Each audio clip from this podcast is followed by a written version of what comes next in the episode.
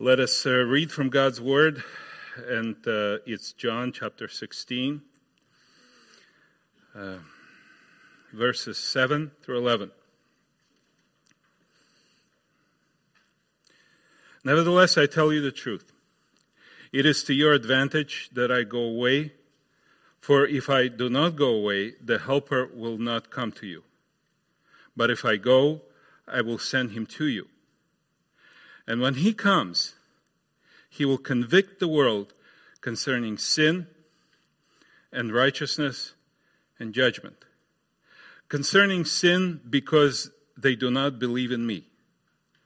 Concerning righteousness, because I go to the Father and you will see me no longer.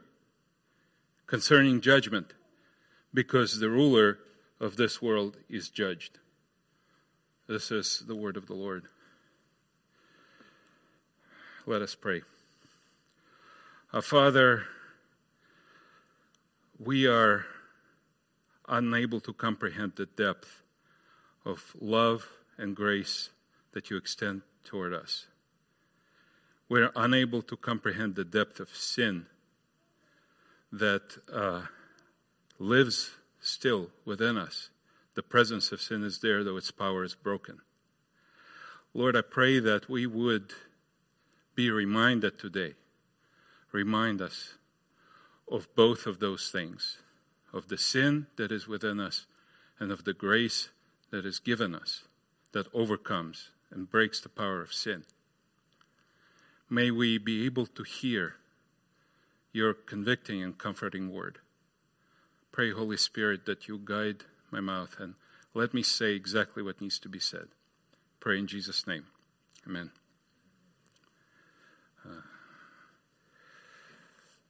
Now, this passage is familiar, I'm sure, to many of you. Uh, what is this passage part of? It's a part of the upper room discourse. Now, the upper room discourse takes place at the very last week, that is a few days, uh, the day before Jesus gets crucified. Now, he's sitting at the table with his disciples, and this is Passover celebration. And this is the very night that he's going to go away. And as he's preparing to go away, he's preparing them for the heartbreak that they're about to experience. He's preparing them, even though he is the one that's going to be crushed for our iniquities, he's the one that's going to be broken for our sins. He is preparing his disciples because he knows what will happen to them. He knows that when the shepherd is struck, the sheep will be scattered. We know a lot about this night. The Gospels tell us a lot about what happened, about how Judas betrayed Jesus, how Peter denied him three times. We know a lot about the physical sufferings that Christ was afflicted with. What we do not yet see, what, or we do not see clearly, because the Holy Spirit, as Jesus says, when He comes, He will continue my work. When the Holy Spirit comes, He will convict the world concerning sin, righteousness, and judgment. We do not yet see this conviction worked out in the disciples' lives. We do not see it in the text. Uh, a lot of people, and this has been a tradition in the church for a long time, like to meditate on the physical sufferings of Christ. You know, you've probably seen the Mel Gibson's movie Passion of Christ, right? Well, problem with, with that movie is it can't capture what really happened. It can only th- tell us physical suffering of Christ, that Christ was crucified, and that was a horrible death be crucified, you hung on the cross until you asphyxiate. You have to, to just breathe, you have to raise yourself up and experience pain from the nails with which you're nailed to it. This is a, a, a punishment commonly used by Romans for all kinds of criminals. Uh, when uh, Spartacus led his rebellion in 70 BC, uh, after it was crushed, many of the gladiators were crucified along the Appian Road, and they were there for days. Uh, it took, takes two or three days to die on the cross. So, Jesus, physically speaking, his death was fairly quick. Remember when the Pilate was surprised that he died so quickly? He was surprised by this.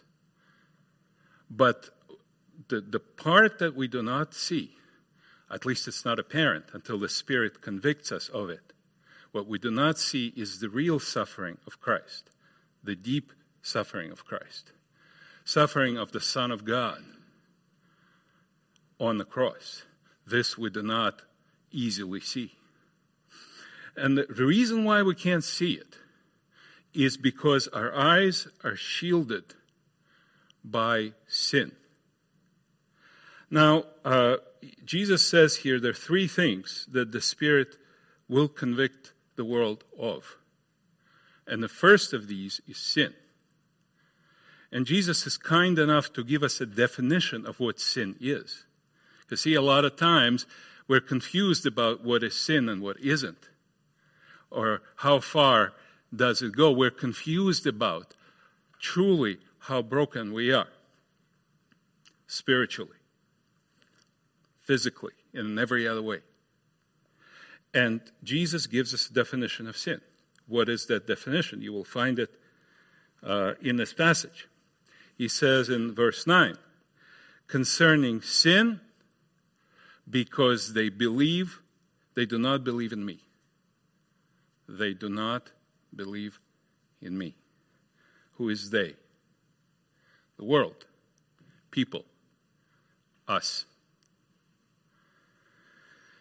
Now, we will not be able to cover everything that is implied here, everything that's said here, because there's just so much. It's one of the richest parts of Scripture. You know, the upper room discourse as a whole, there's you can spend hours just thinking about it, and uh, it sort of gets into you. After a while, the Spirit just brings it into you. But we will talk about sin. And what sin, Jesus describes sin as a sin of unbelief. Unbelief. That is what is the definition of sin, Jesus' definition of sin. And it is something that we cannot easily see. He uses this word, he says, the Spirit will convict. And the term is a legal term. His Spirit, even though he calls him a, a paraclete, which is helper, translated as helper in the ESV, Spirit is also kind of like a prosecutor. He's the kind of helper that's going to come and say, listen, you know, you really messed up. And this is where. This is where your problem is. Your problem is you do not believe. But you will say to me, rightly so, you're an American Christian, you say, wait a minute, I believe in Christ. I'm good, right? We can move on. The next one.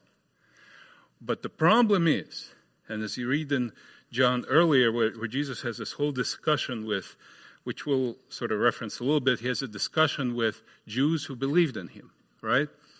And he tells them in John 6 29, when they ask him, What do we do? So we do the works of God.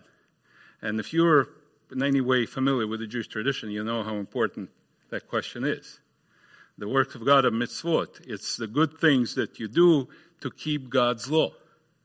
So they're asking him, What is the work? You know, what are the works? What are, what are the good things we could do to be God's people? And he says, This is the work of God you remember what he said? This is the work of God, that you believe on him whom he has sent. That you believe. And you'll say, wait a minute, but that's easy. I already believe. Yeah, in America, one of the problems we have in this country is we're too familiar with Christian terminology. We're too familiar with religion, as it were, as Christianity as religion.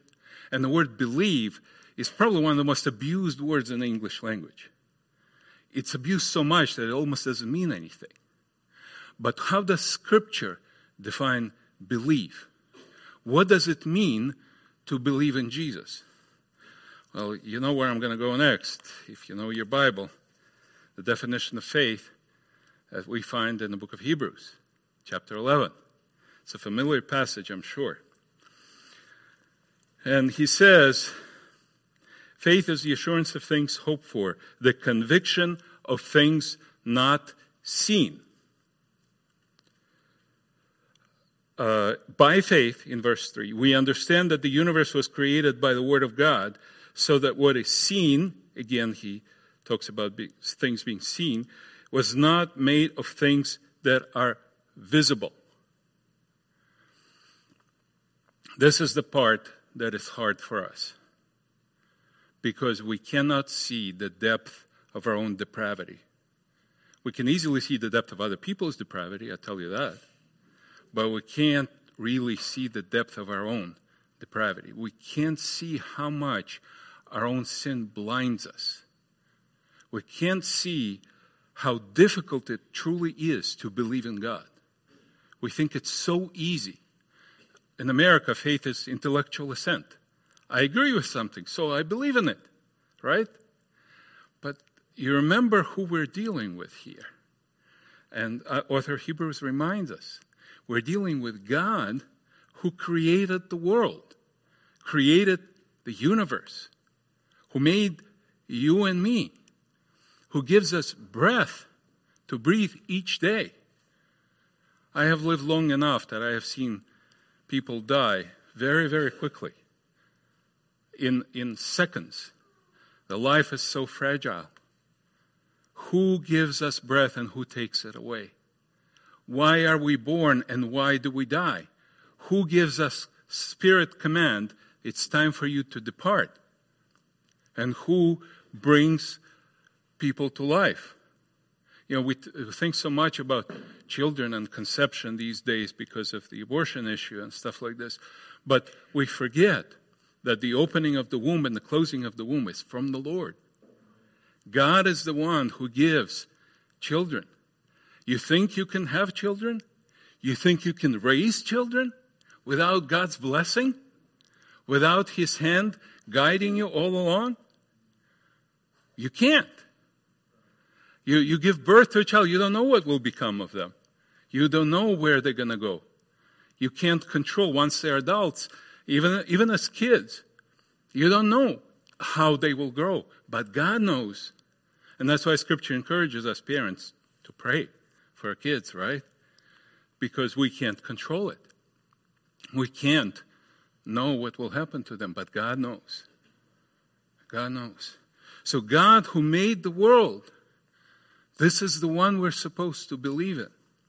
How easy is it to believe in God who made the world, in a triune God who existed from time before time was time, who existed in a loving relationship, the Father, Son, and the Holy Spirit, as some theologians call it the dance of the Trinity, where the Trinity, each part of the Trinity, each member of the Trinity loves the other. There's love within God. There is fellowship within God. Our God is three in one, and this is not just some philosophical abstract point. This is very, very powerful.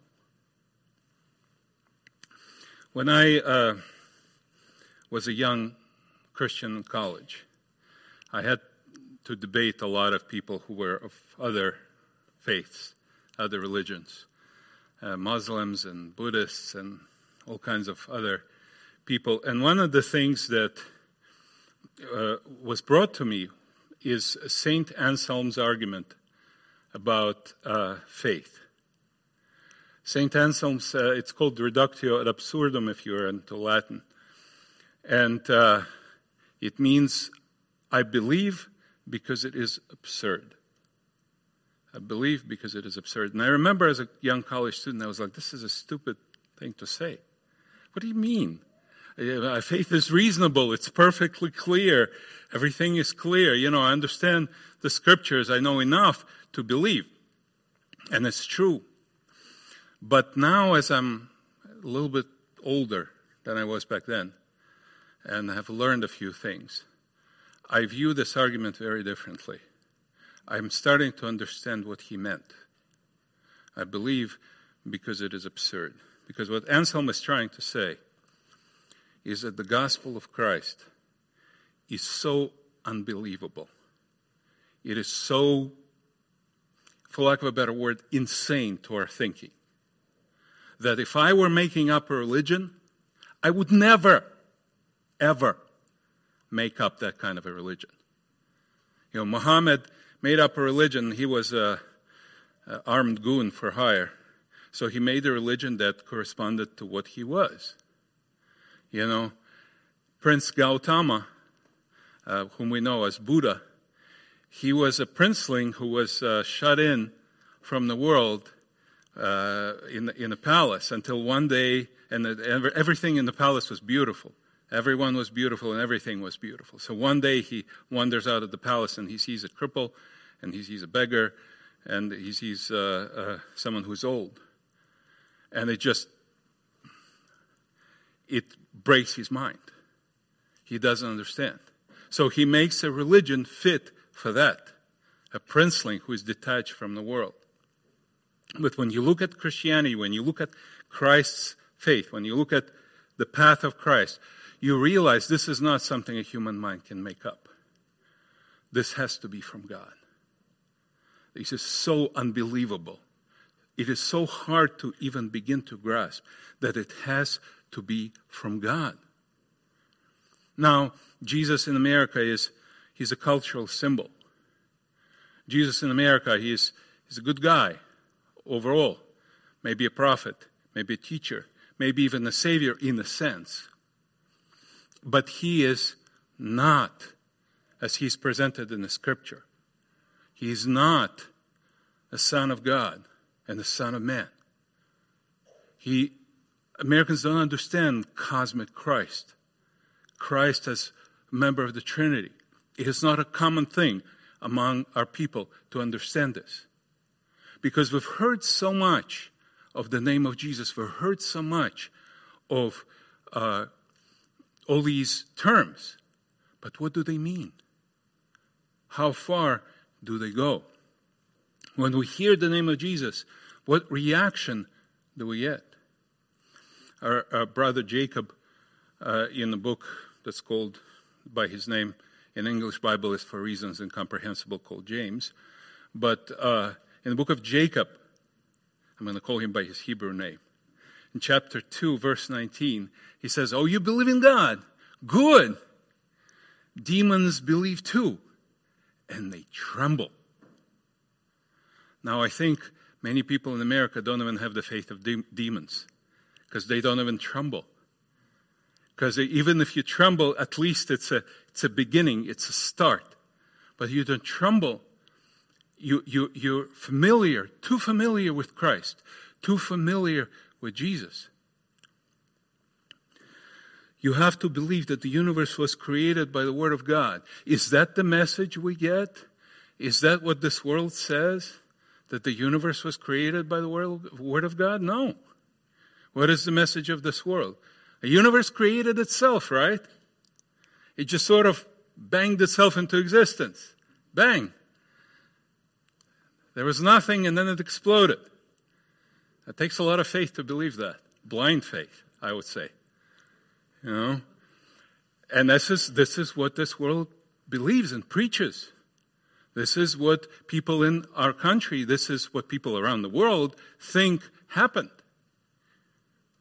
Well, the scripture tells us differently. God created everything there is. How he did it, I'm not going to argue. It's not my business. I just know he did.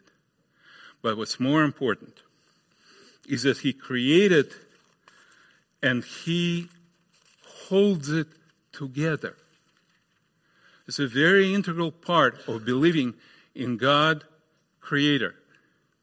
You see, in uh, when I talk to uh, my polytheist friends, I, I tell them I can't believe in God who didn't create the world. And I cannot believe in God who does not keep the world together. Because that's the kind of thing that happens in polytheism. So you have all these different gods, people worship all these different gods, right? But they're not creators, they're not makers of anything. They can't speak, they're dumb. But God, who created the world, He keeps the world. You realize that, that this pulpit here, it's made of something, right? What is it made of? It's mostly empty space, actually. It's made up of these small, tiny little particles, tiny little things, atoms and, you know, little things that float inside atoms. Now, what were to happen if the atomic bonds in this pulpit were dissolved? It would produce an explosion that would destroy probably the entire city of Dallas. That's what it means that God holds things together. If He were to let go, even for a moment, everything would be undone. American uh, horror writer H.P. Lovecraft, he, uh, he's the one that came up with the Cthulhu mythology. And he has this idea, he had this experience where you get to the, uh, the edge of the universe, you pierce the veil, you look behind the veil, and what do you find behind the, the veil?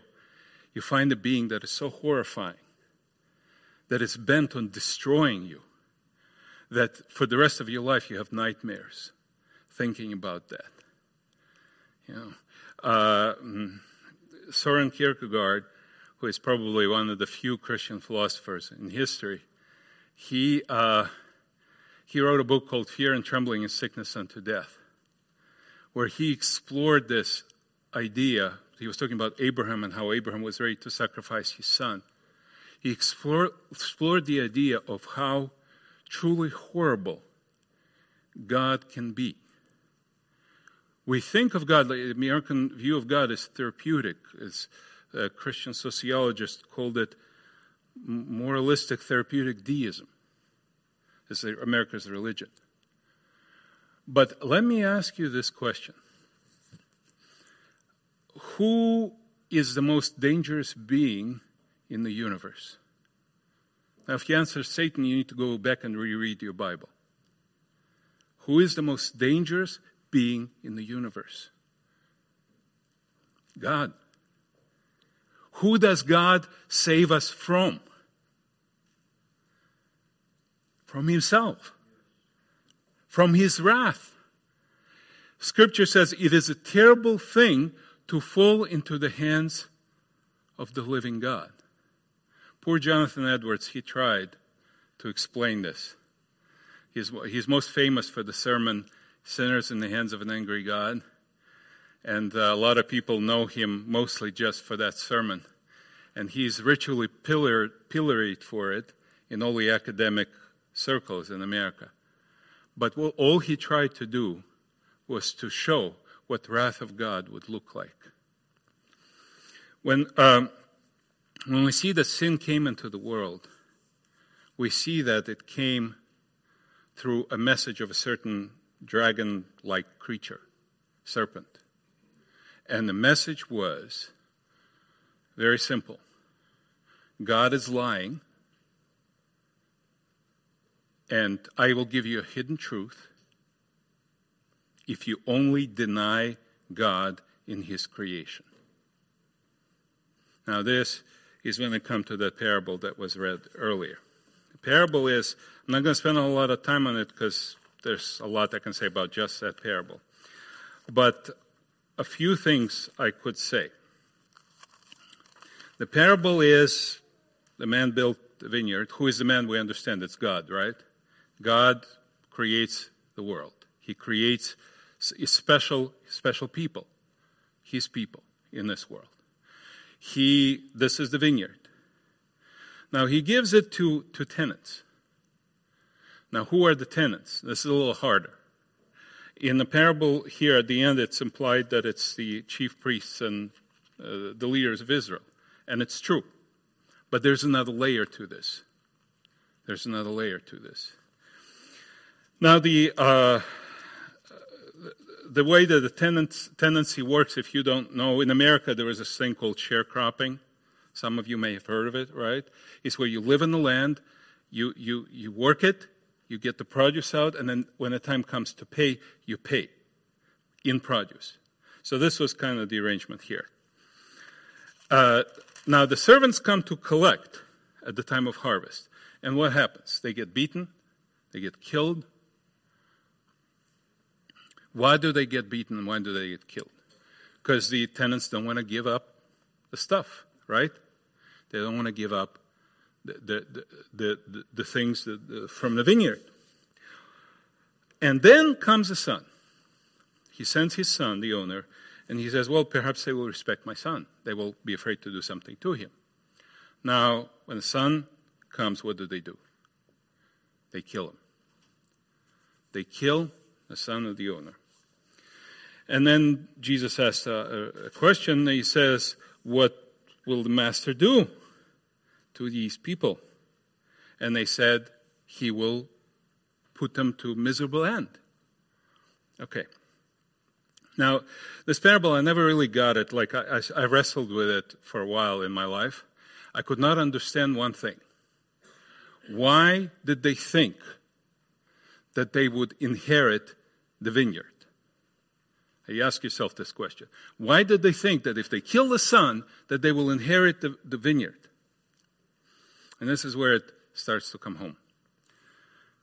Uh, because they never believed that the master was coming back. So they thought, if we kill this guy, the, Roman laws and the Jewish laws were if you live in the land a certain amount of time, then there is no person who claims possession of it, you could take the possession of that land. That's what they were counting on.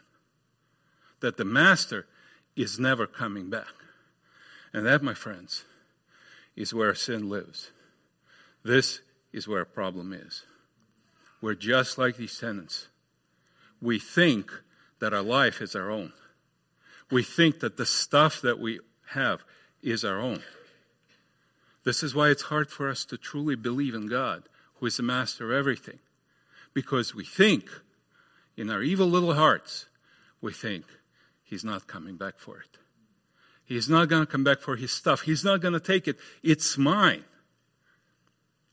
Well, I got bad news for you. That's what you think. Got bad news for you. He is coming back for his stuff.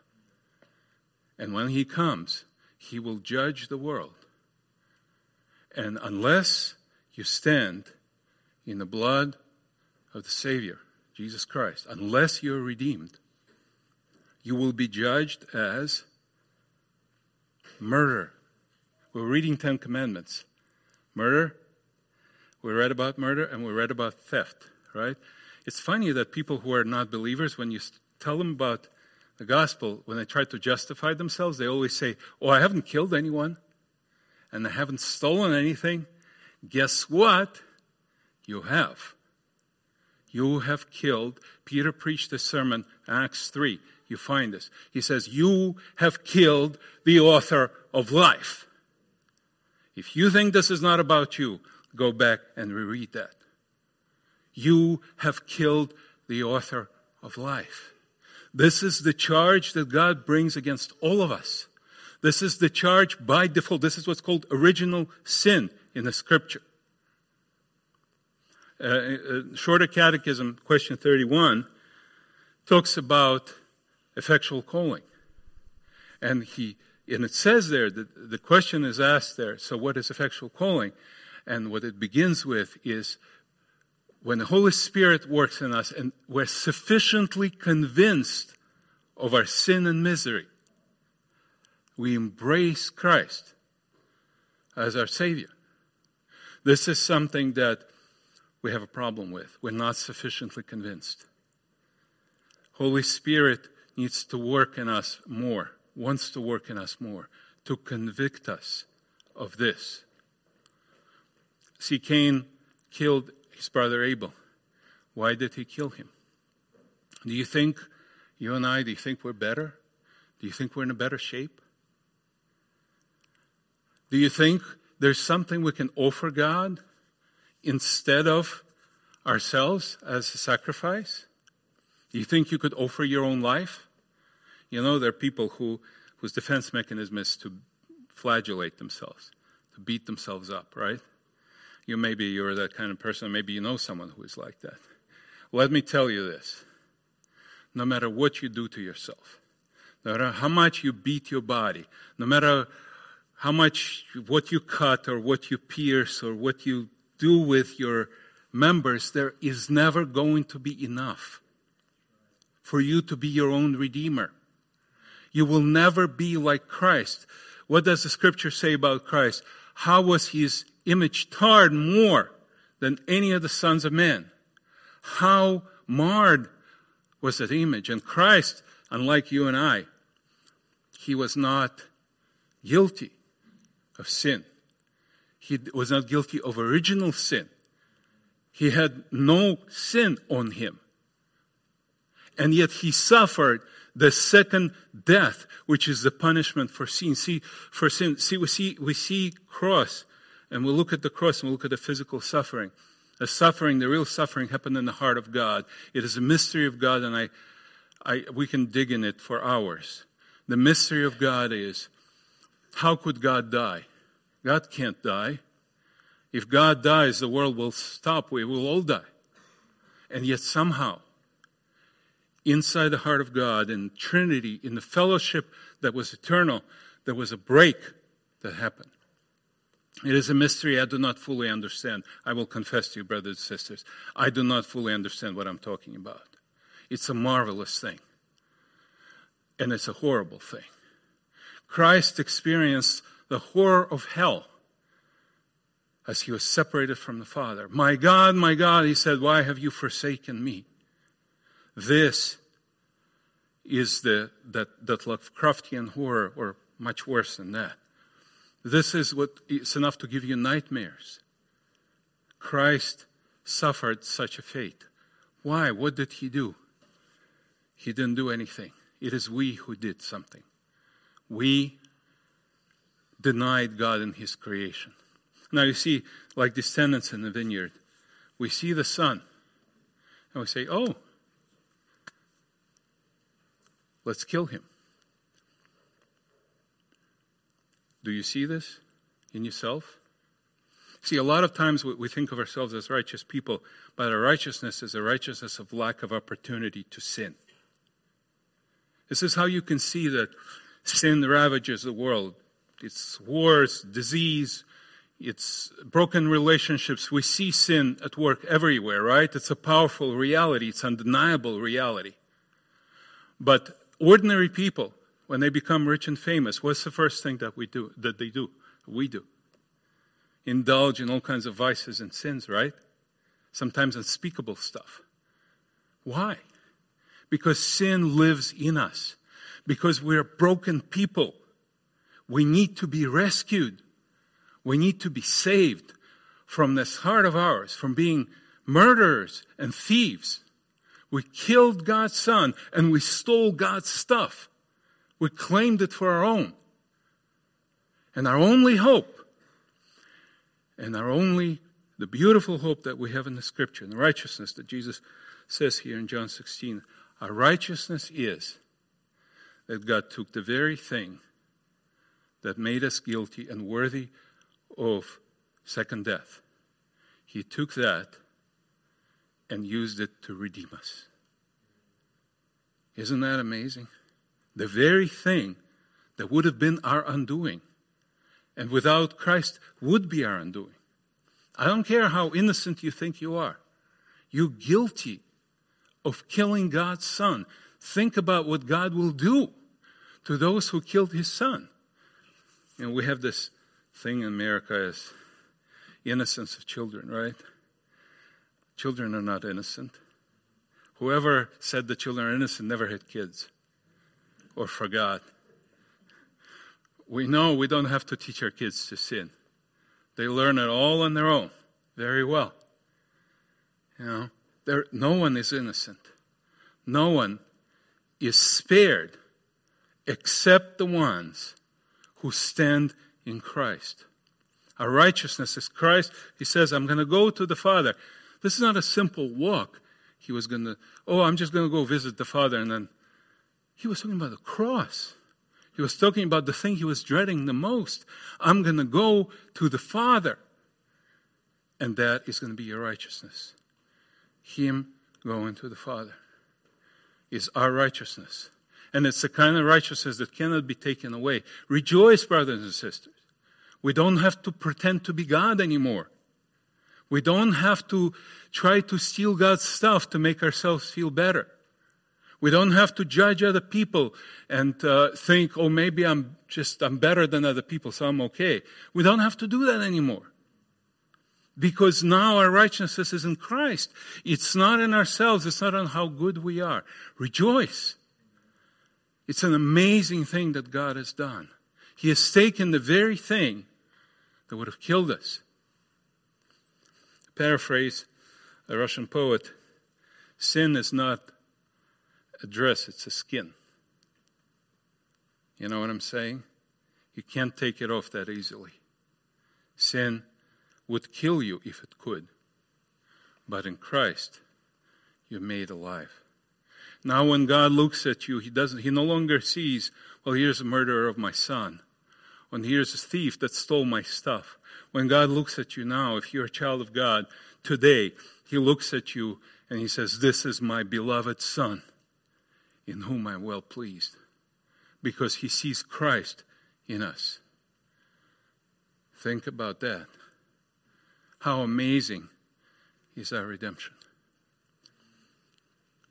I think we'll stop here. Let us pray and thank God for his great salvation. Our Father, we are amazed at what you have done. How you could have used the very thing that would have killed us with the second death. You used that to redeem us. So that now we, despite the presence of sin still being in our lives, could be, by your Holy Spirit, made alive in Christ. Indeed, it is the Holy Spirit that brings to us the benefits of Christ. It is your work, Holy Spirit. We praise you for it. We thank you for it. We look forward to walking with you and learning from you more. Lord, despite our great guilt, despite our great sin, you have found a way to save us, to break us out of that prison, and to bring us to yourself.